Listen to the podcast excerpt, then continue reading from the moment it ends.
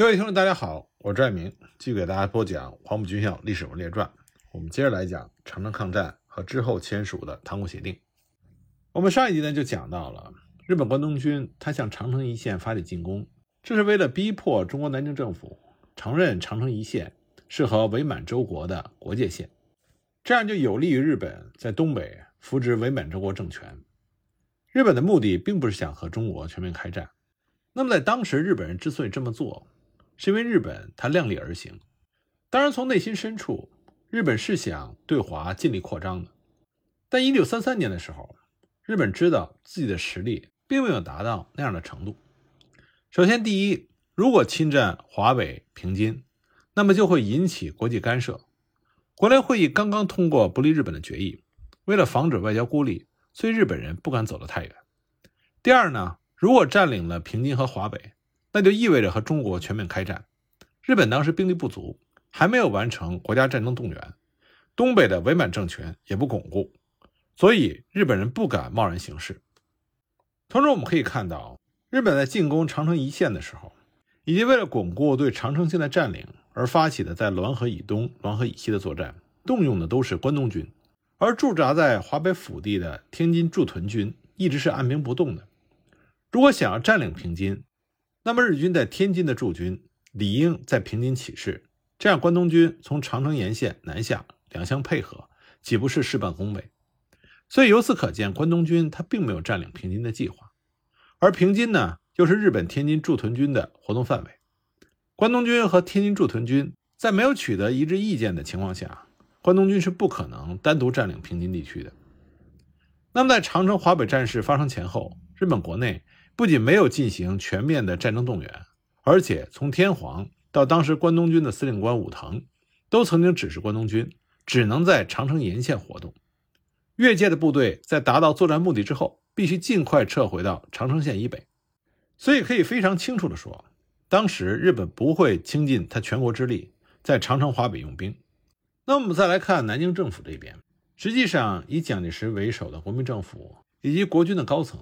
他们是非常清楚中日之间的军事实力差距的，所以呢，南京政府他进行长城抗战的抵抗，主要目的是为了求得国联出面调停，避免事态的进一步扩大，同时在双方谈判的时候，可以尽力的争取一些对于中方有利的内容。所以，当山海关刚刚失守的时候，南京政府呢就曾经要求国联进行干预，制止日本的军事行动。南京政府驻国联的代表顾维钧。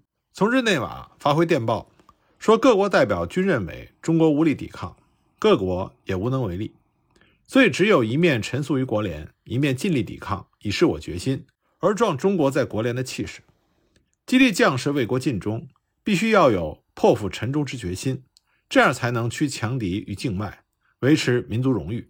不过很快呢，国军在热河就节节败退，当时全国的舆论沸腾，各界人士呢。都要求严惩汤玉麟。那么，像当时中国国内的一些地方军事实力派的代表人物，比如说冯玉祥、蒋光鼐、蔡天锴，他们也先后发表了慷慨激昂的通电，要求抵抗。一九三三年三月八日，上海三十多家进步团体就召开了国民御武自救会筹备大会。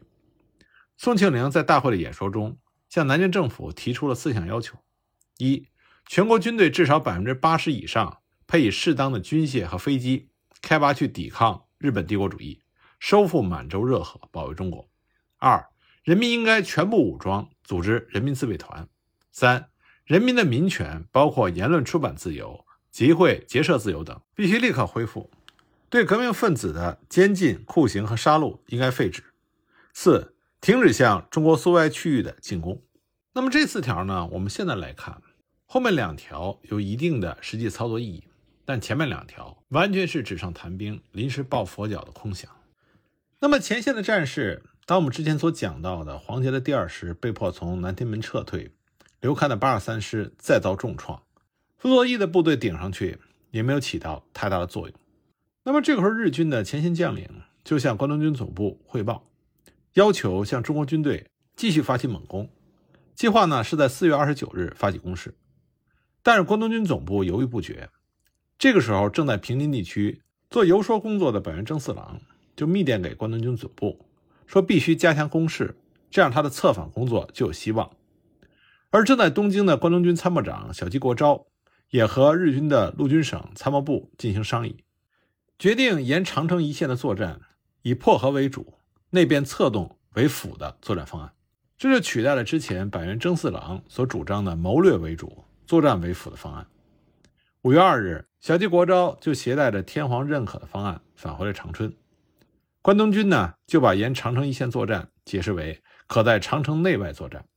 所以，司令官武藤在五月三日就下达了五百零三号作战命令，日军开始向长城以南出击，想要逼迫华北当局屈服。不过，这个命令里仍然没有攻占平津华北地区的内容。五月三日，日本驻上海总领事馆发言人对大美晚报的记者发表谈话，声言如果中国军队对日军持续挑衅，那么日军则决定向天津、北平进行军事行动。这样呢，长城抗战就形成了第三阶段。这个阶段是从五月七日到二十五日，日军开始大举向华北腹地进犯。一九三三年五月六日，日军在海洋镇召开了军事会议，当天晚上就把部队悄悄推进到了北戴河的查各庄。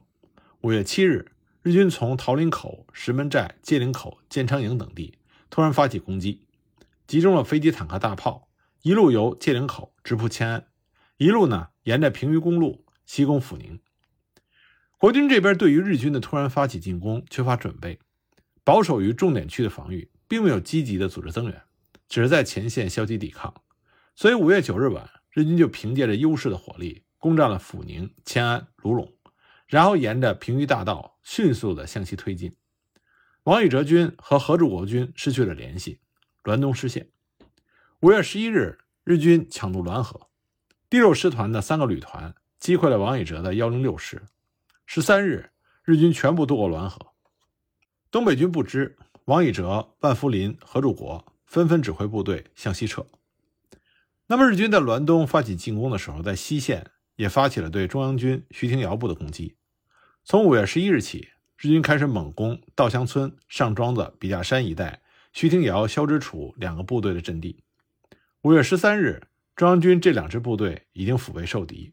只能退到了石峡、史各庄、兵马营一线。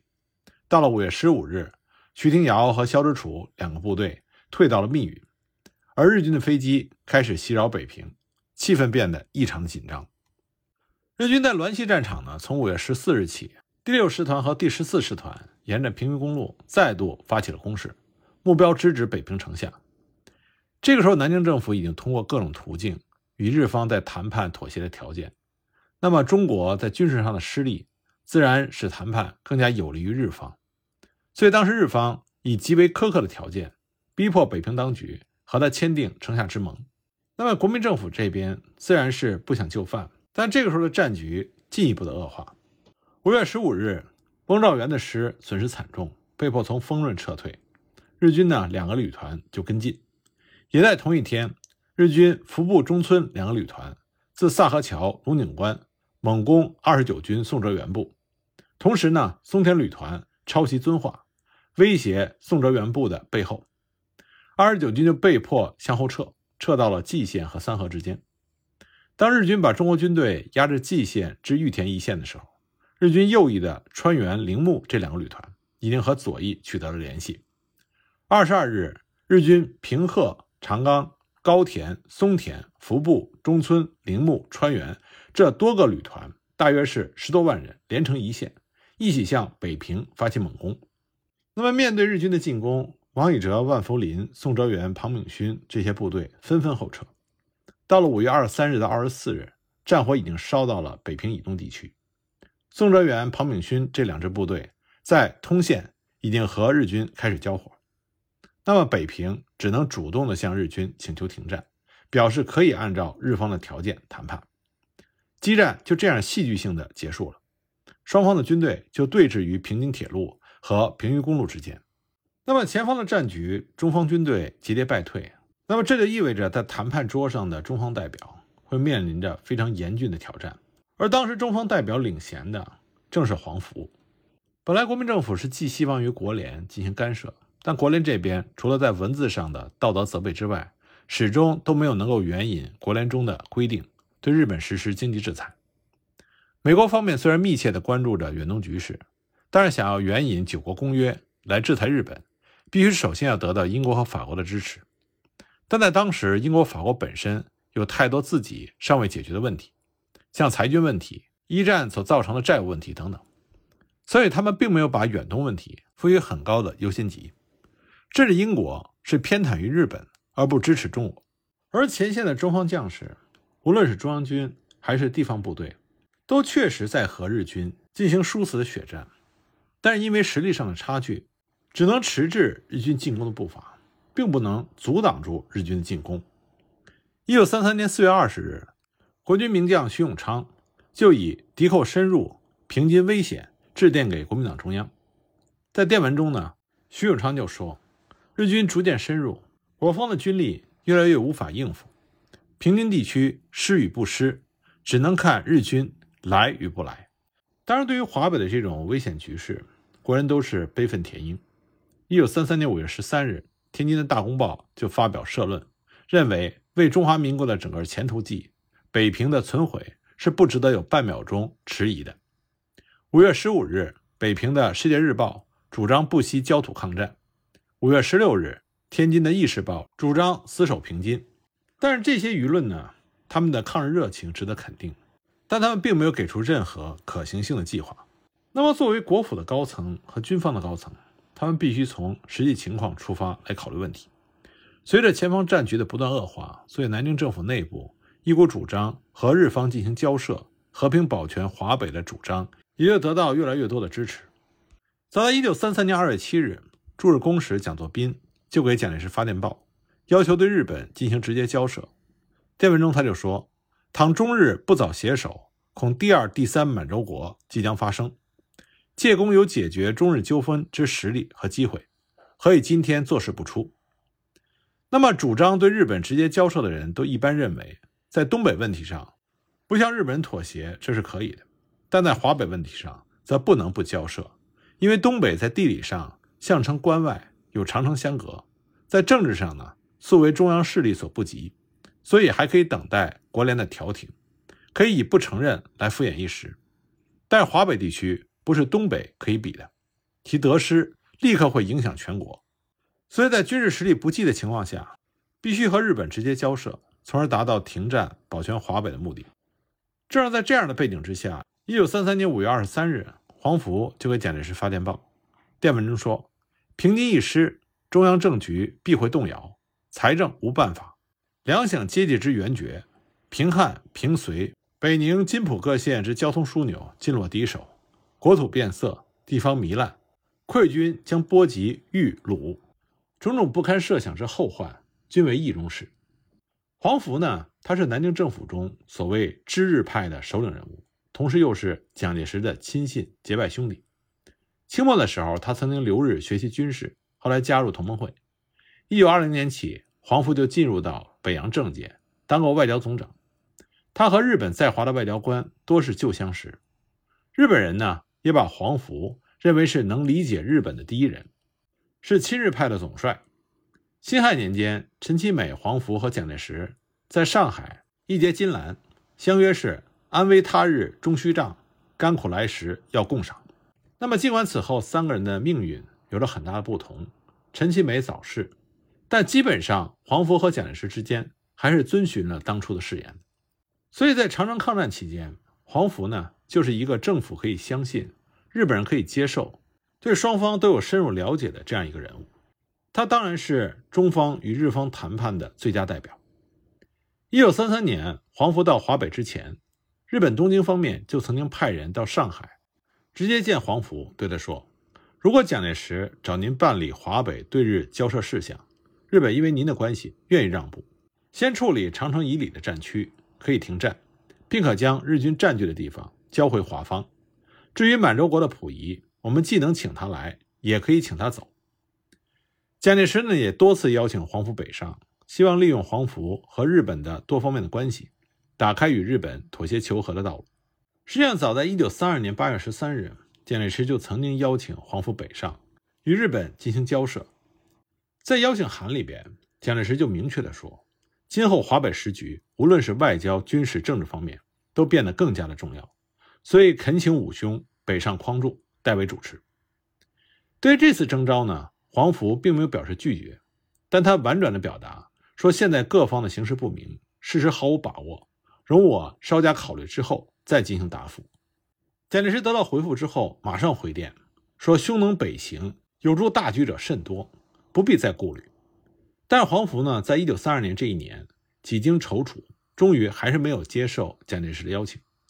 不过，蒋介石在此期间不断的以军国大事咨询黄福，并且经常将和蒋作斌往来的电报转发给黄甫，特别嘱咐黄甫，如果有机会，希望和日本方面的有关人士进行密切的接触，关注日方的动态，希望能够寻找到解决中日问题的外交途径。一九三三年春，长城抗战爆发之后，蒋介石就连续发电报给黄甫，催他立刻赶到南昌，商量应对北方危机的良策。一九三三年四月九日，蒋介石再次发电报给黄甫，说时局艰危至此，兄长有何高见？四月十一日，蒋介石再次发电报给黄福，希望黄福能够来南昌和他商议。一九三三年三月底，罗文干等人的外交努力失败，蒋介石他们呢也就不能再指望西方来有效的支持中国的抗日行动，所以蒋介石就和汪精卫密商。做出了对日要谋求停战的决策。在一九三三年四月的某一天，蒋介石呢就发电报给黄福，让他到庐山来密谈。他当时就对黄福说：“我请你来是想请你跳火坑，你能理解我吗？”蒋介石的意思呢，就是想倚重黄福，让他去华北应付和日本的谈判。黄福斟酌再三，最后表示他愿意冒着跳火坑的危险去华北。一九三三年五月二日，黄福由南昌返回上海。他对他的夫人沈玉云说：“不要以为我们可以在山里做化外移民。国家如果垮下来，我们将无山可入。不经过努力，他日必遭侮辱。尽最后之力，则心安无怨。”一九三三年十月，日本满铁的代表山井格太郎以观光的名义到达平津，专程拜访了黄甫。黄甫说：“在此国家危急关头。”我是第一个不能做事的人，因此没做考虑自己利害关系、名誉的余地，挺身而出，就接管了目前的烂摊子。由于蒋介石、汪精卫素来支持我的主张，因此决心不惜生命，以高度的觉悟来完成此事。一九三三年四月中下旬，在蒋介石的授意之下，尚未复命的黄福就先到上海展开活动，向日本驻华使馆的武官根本博探寻日军的意向。打探日本关东军的态度，秘密接洽停战的途径。五月四日，黄福在与日本驻华公使有吉明的面谈中，提出他将改善华北的国民党党部及执行稳健的统治，并愿意成为中日两国之间的中间人。十日，黄福再次向有吉明的使者表明他对改善中日关系的强烈意愿。五月十三日，有吉明向内田外相提出了全力支持黄福的建议。判断黄福的任务必定是得到了蒋介石、汪精卫等人的充分理解，并且这些人呢也一定已经认同了黄福的决心和诚意。那么在交流的过程中，黄福也基本弄清了日本的意图，并没有想占据平津的意思，并且在得到了某种保证之后，黄福就北上复命。一九三三年五月十五日，黄福带着李泽一、殷同、殷汝耕等一批日本通的随员，从南京出发，兼程北上。五月十八日，黄福在北平就接见了新闻记者，表明了他的态度和做法。他对记者们说：“北方敌患如此严重，南方隐忧正多之际，如待国家崩溃再施补救，则更加困难。不如未待其崩溃而先补救其一步，明知为火坑也要跳一跳。现华北局势紧张，人心浮动之际，吾身兼重任，甚愿从安定人心一点努力去做。对于外交方面，”则决定秉承中央的旨意办理，而希望于互相谅解的程度之下，谋于和平解决方法，借以维持大局，绝不妥协，亦不求和。但这个时候，日军呢，为了造成有利的停战谈判形势，所以继续进攻。